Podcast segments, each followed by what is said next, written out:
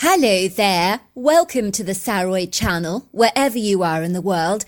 And I really do hope you're doing marvellously well and that you're keeping lovely and cozy and warm. I've got the most fantastic story for you tonight that you're just going to love. And let's get started with tonight's story.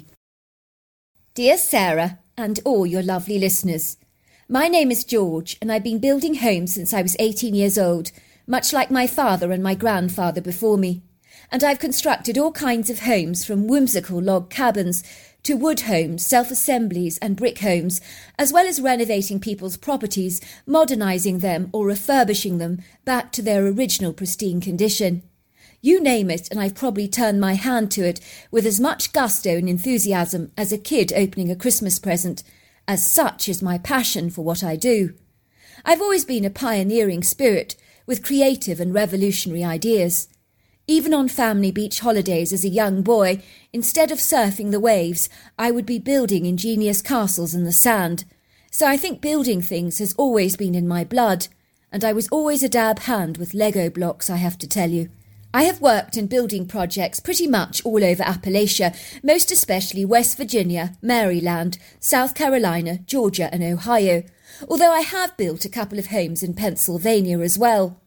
My family has a home base in Georgia where we have a small plot of land all of our own and a pretty little red brick house that was actually inspired by a random trip to Barcelona where I fell in love with a red brick house I saw there and came back to recreate the stunning masterpiece myself.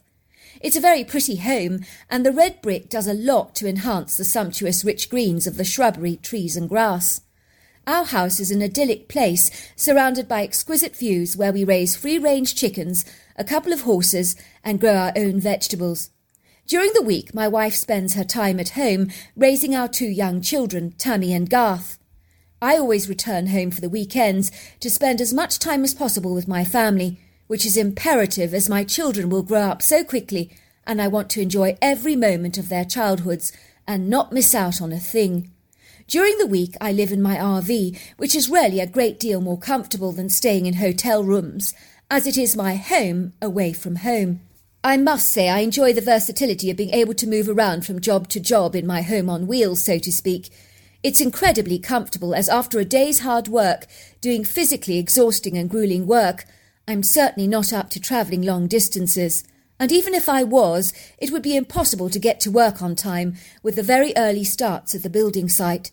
Wherever possible, I do enjoy the privilege of living on the site, and most of my clients like the security and convenience of having someone on hand all the time. My strange, incredulous story began when I was asked to build a property in the Blue Ridge Mountain area, close to Ashe County. I'd been given the job to build the farmhouse through a highly esteemed architect friend of mine, whom recommended my services to the client, a lady called Mrs. Colbert. It would seem that Mrs. Colbert had purchased a great deal of land, she wanted to build her dream home for her family. She had also chosen the perfect spot for the location. The original 1800s federal style farmhouse that still stood on the premises was being preserved. The family was still living in it while the building work progressed. But Mrs. Colbert was going to move her sister's family into the original farmhouse once the project was complete, and then her family would finally move into the brand new home that we were creating for her. Well, that was the plan anyway. I understood that Mrs. Colbert and her sister's family were exceptionally close and wanted to share the same piece of land. And why not if you can afford to? It was very much an exciting job, challenging and creative, and required skill and expertise. A knowledge of history and architectural plans specifically designed to complement the original federal style architecture. I work with a team of very talented, skilled, expert builders and everyone was exceedingly excited about the job at hand, as it was situated on a vast acreage of land surrounded by exquisite panoramic mountain views, sculptural rugged outcrops, pretty open prairies, vast areas of natural ubiquitous woodland, silvery ponds, enchanting creeks, and a glorious stream that meandered through the heart of the wood green. I had been given permission by the kindly Mrs. Colbert to park my RV on her land and live in this idyllic spot while the building project commenced, and I was happy about the prospect of manning the fort and enjoying the benefits of the pretty open countryside, fresh mountain air, and mesmerising views while I was at it. And so began the challenging but awe inspiring building project, with bulldozers and hydraulic excavators to create trenches, holes, and foundations. We created a very sizable clearing of flattened land, and to the rear of the property, several hundred yards from where we planned to build a large wraparound porch, was a very pretty pond that was flanked by cascading willows and then stretched out to a vast resplendent looking sylvan. Mrs. Colbert liked the idea of drinking pina coladas with her family while watching and observing the indigenous wildlife that frequented the pond for an early morning drink.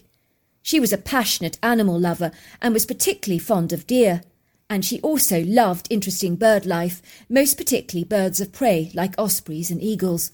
The moment we began digging, I sensed we were being watched by unseen eyes, but this was not the first time I'd experienced such unusual phenomenon. Once on a building project in North Carolina, we had endured similar things, where unearthly, eerie paranormal phenomena were perceived. We certainly sensed the whole time that invisible eyes were studying us, which had always been very discomposing for us. We would hear strange apparitional talking that could never be discerned, as the phantom like voices seemed muffled and far away. But sometimes we would hear our names being called, and that would invariably freak us all out, and send chilling shivers down our spines, and some of my workmen had bailed on me as they were so traumatized by the spine chilling events. If that wasn't hauntingly unsettling enough for you, some of us were even physically touched by invisible hands.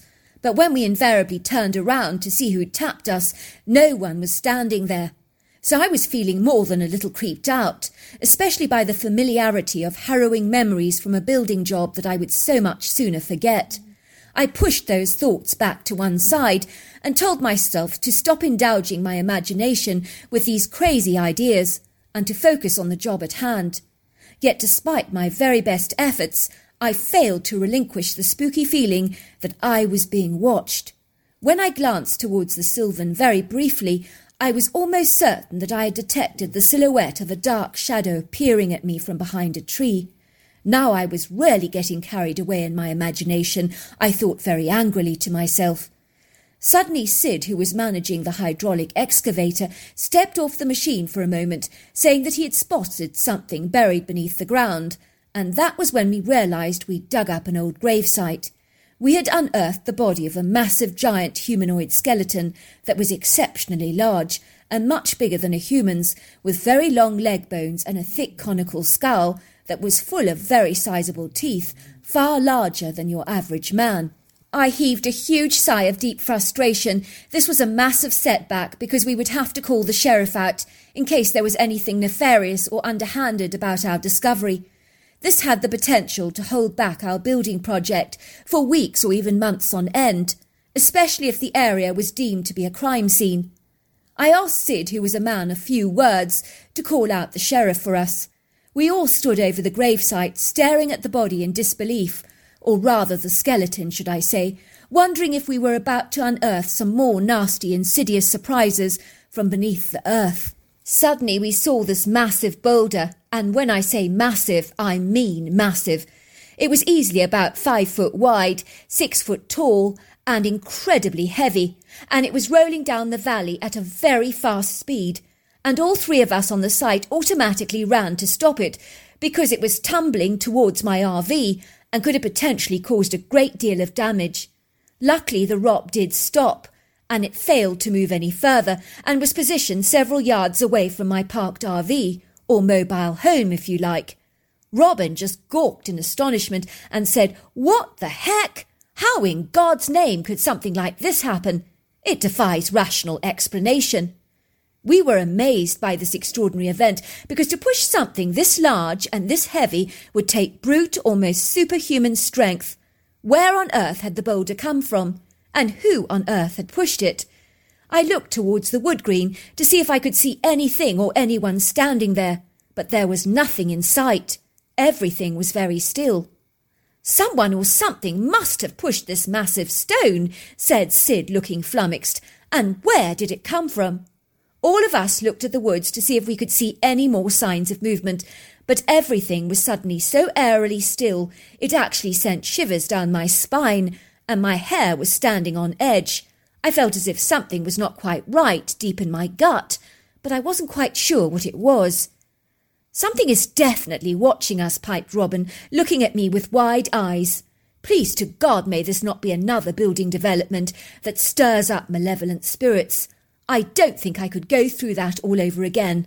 Last time it happened, I literally needed trauma counselling.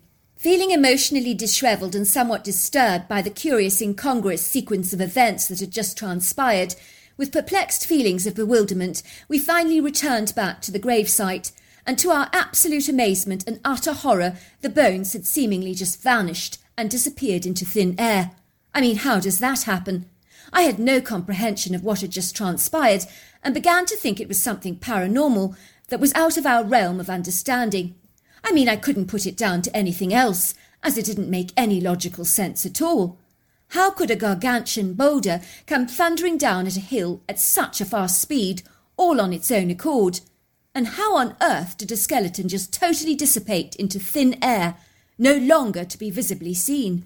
When the sheriff arrived, I was heartily relieved to discover that Sid, my builder, who had a vocabulary of only a few words, had lived up to his reticent, evasive reputation it appeared that on his telephone call to the sheriff's office, he had been very vague, indefinite, and inexplicit, informing the sheriff to get to the building site at Fairfields at once, leaving the sheriff high and dry, and not even clear about who had actually called him. This was exceedingly fortunate as far as I was concerned. It meant that I didn't have to mention the skeleton that we had uncovered that had vanished before our eyes.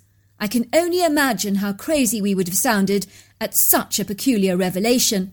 What's up? said the sheriff, getting out of his car and closing the door behind him. I received a call to come out here. Really, I said, acting very surprised. Did anyone around here call the sheriff? I said, looking around with shark eyes that clearly said, Don't say anything, or I might just bite. We all shook our heads in unison. Nope, sorry, Sheriff, we never did call you out. The ample-sized, well-rounded sheriff stroked his grey wispy moustache pensively, in an introspective way, almost as if he was deeply engrossed in his own thoughts on the matter. He shook his head, looking ever so frustrated and rather put out. Kids, he said. Who would have them? Always up to their crafty little tricks during the school holidays, phoning me up to get me running around the place like a headless chicken. For some reason, they think it's terribly funny to keep calling me out on these fake emergencies. I think I've a pretty good idea who the scheming little culprit is. The boy's mother needs to teach her son some manners and to send her kid to summer camp to get some sense knocked into that harebrained head of his. He spends his time getting up to all kinds of trouble in the holidays, with nothing better to do with his time. If that mother doesn't watch him, He'll end up in jail one of these days, the little bugger. You know the saying, the devil makes time for idle hands. You must be right, Sheriff, I agreed. I'm sure it was that kid just winding you up and having a laugh at your expense. We breathed a sigh of relief as we watched the sheriff get back into his car and drive away. I could see that he looked less than amused, and sneakily suspected that he'd been called out on a donut break and was less than thrilled to be summoned away from the sweet, delectable treats that he'd been looking forward to enjoying with a piping hot cup of coffee this morning. Woo, that was close, sighed Robin. Well, at least the disappearing skeleton means that we can pretend we never saw it and get on with the building. And so, invariably, that is exactly what we did. Two months passed and things were going exceedingly well on the building project, and we were way ahead of schedule and had long since forgotten the incident with the skeleton as since its mysterious erroneous disappearance, the strange feelings we'd once experienced of feeling watched had long since dissipated and been forgotten. It would seem that we were no longer being blighted or hampered by paranormal events, which was a monumental relief for the all of us. One afternoon, when we finished work early, I decided to take a light stroll into the Sylvan, and Robin agreed to join me. It was a lovely day. We took an ice bucket with us containing ice cold beers and a few sandwiches. We ambled into the wood green, as Mrs. Colbert had told us that the stream in there is so beautiful and was an exquisite spot to enjoy a picnic. As we walked through this bewitching, beguiling treed oasis, I really began to regret that I hadn't explored the spot before, because it was so magical, and was almost as if we'd stepped into an epic, whimsical, enchanting fairy tale world that was as pretty as a picture. The trees were tall, towering, statuesque giants, many with remarkable gargantuan trunks that were covered in carpets of velvety green moss. And the canopy above our heads was like an exquisite parasol, and it allowed just enough shafts of sunlight to dance through the branches, dappling the forest floor in various shades of speckled light. The forest floor was covered with pretty ferns and moss-covered boulders, and there was a few shade-loving flowers splashing the valley in kaleidoscopes of pretty colours. We could hear the soothing sounds of the water cascading down the rocky outcrops, and we could also hear the chirps and warbles of the uplifting bird song. We ventured towards the stream and marvelled at the waterfall that jetted down this craggy, rugged outcrop with torrential floods of white water that flowed into the beautiful brook. Robin and I found a vast area of smoothed out, flattened rocky crag that overlapped and jutted over the edges of the stream, much like a vast table ledge, and it was the quintessential spot to spread out our sumptuous picnic whilst enjoying the bedazzling views over this idyllic flowing watercourse. We hungrily ate our delicious tuna sandwiches and downed our beers thirstily. None of us said a thing, as indeed no words needed to be spoken. I think we were both equally transfixed and mesmerized by the exquisite beauty of this pretentious, legendary place. All of a sudden I heard a thumping sound, and the only way I can describe that sound to you is it was rather like something was hitting a tree very hard, almost like the knocking of a hammer being pounded against wood. Everything became very still for a moment, and that was when we heard this very heightened buzzing noise that became alarmingly intense. That was when we observed these two massive dark hairy silhouettes that at first glance seemed to look rather like bears sprinting towards the stream at lightning speed with five foot strides on powerfully strong legs. They were being aggressively assaulted by an angry cloud of black buzzing bees that had launched a full blown frenzied attack on the two critters. These curious looking creatures dived beneath the water's surface and many of the frenetic, feverish bees that I noted were attached to their long black shaggy coats in a large sea of buzzy movement was now drowned in the water, while others flying in the air seemed to suddenly disperse and scatter as the two dark figures just suddenly disappeared and vanished from sight. The hysterical, excitable bees quieted down considerably, but still seemed rather confused because there were no more targets to attack. For a while, everything became calm, peaceful, and quiet, and I couldn't see anything at all, as the cloud of bees just disappeared, rather like a shadow of dark, speckled smoke. It would seem that the tranquil, gushing water hushed as everything became deathly still. After about three to five long minutes, two drenched heads popped out from under the water, where they had successfully held their breaths for quite some time. They began to make some excitable whooping sounds and were splashing around in the water exuberantly. It was clear that they were very happy about something. Then one of the critters climbed out of the stream very quickly to return only moments later with a massive honeycomb in his hands. And both the creatures sat in the shallow end of the stream, eating honeycomb in the water together. I realized that these two critters had been raiding a nest of wild bees, and although they were covered with hair, there were vulnerable areas on their skin, most especially their face, knees, and sides of the torso under the arm area, where the hair was less dense, that appeared to have developed some bumpy, inflamed patches from the attack of the stinging bees. Nevertheless, they seemed unfrazed and undaunted by the harrowing experience that they had just been through. These critters began to make the most orgasmic sounds as they enjoyed the honey. They looked like they were in heaven eating the sweet nectar which dribbled down their faces and onto their hands, and I watched in awe as they licked the honey off their thick sausage-sized fingers. In all my born days, I don't believe that I've ever observed anything eat something with such gusto and relish. I think advertisers for honey products would hire them on the spot to advertise their honey, because I remember thinking to myself, boy, does that honey look good. Oh my God, said Robin, looking at me in amazement. I think they're Bigfoot. The words hit me like a punch in the guts because my little daughter was passionate about Bigfoot and I had assured her not to believe the spurious accounts on television. I told her that they were all make believe, as Bigfoot was indeed not real. My wife had chastised me considerably and told me off for spoiling my child's whimsical belief in the hairy critter. She wants to believe he's real. Don't spoil her fun. You really are a wet blanket, she told me. You have no memory of what it's like to be a child. Let them dream, for goodness sake. Now here I was eating humble pie because I became horrifyingly aware that Bigfoot was indeed real. I was so stunned by this extraordinary revelation that I believe my fear was hijacked by shock, as seeing something you don't believe exists in our reality is very difficult to get your head around. Robin and I quickly took cover behind a rocky outcrop while we continued to watch the Bigfoot, who were completely oblivious to our presence, I'm glad to say. The two critters must have been about seven foot tall and about six to hundred pounds, with very lean muscular legs and overlong arms. Their torsos were stocky and solidly built, and the size of their shoulders were very gargantuan.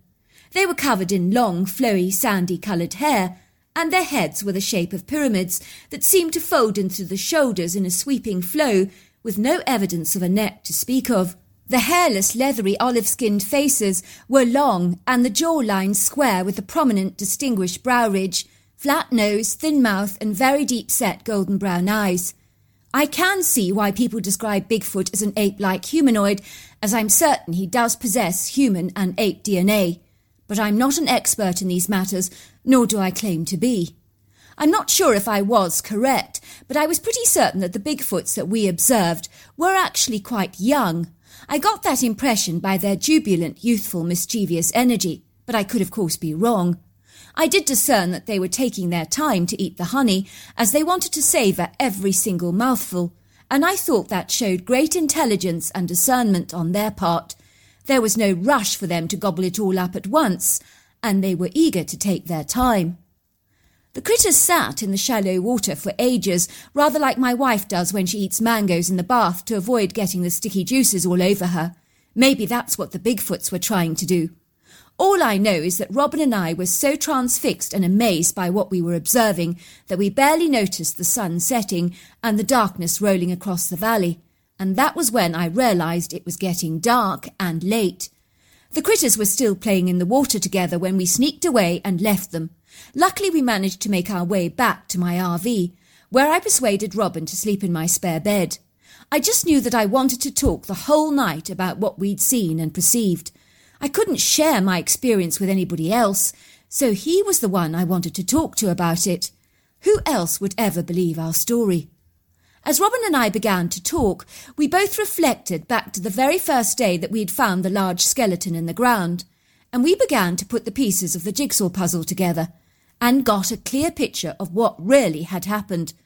We are both absolutely certain that the skeleton we found buried beneath the ground was not human at all, but rather that of a large Bigfoot, based on the elongated skull shape and the size of the skeleton. We had sensed that something had been watching us when we began bulldozing the area. I now believe emphatically it was a worried family of Bigfoot that were highly concerned we were digging up the remains of a long lost relative.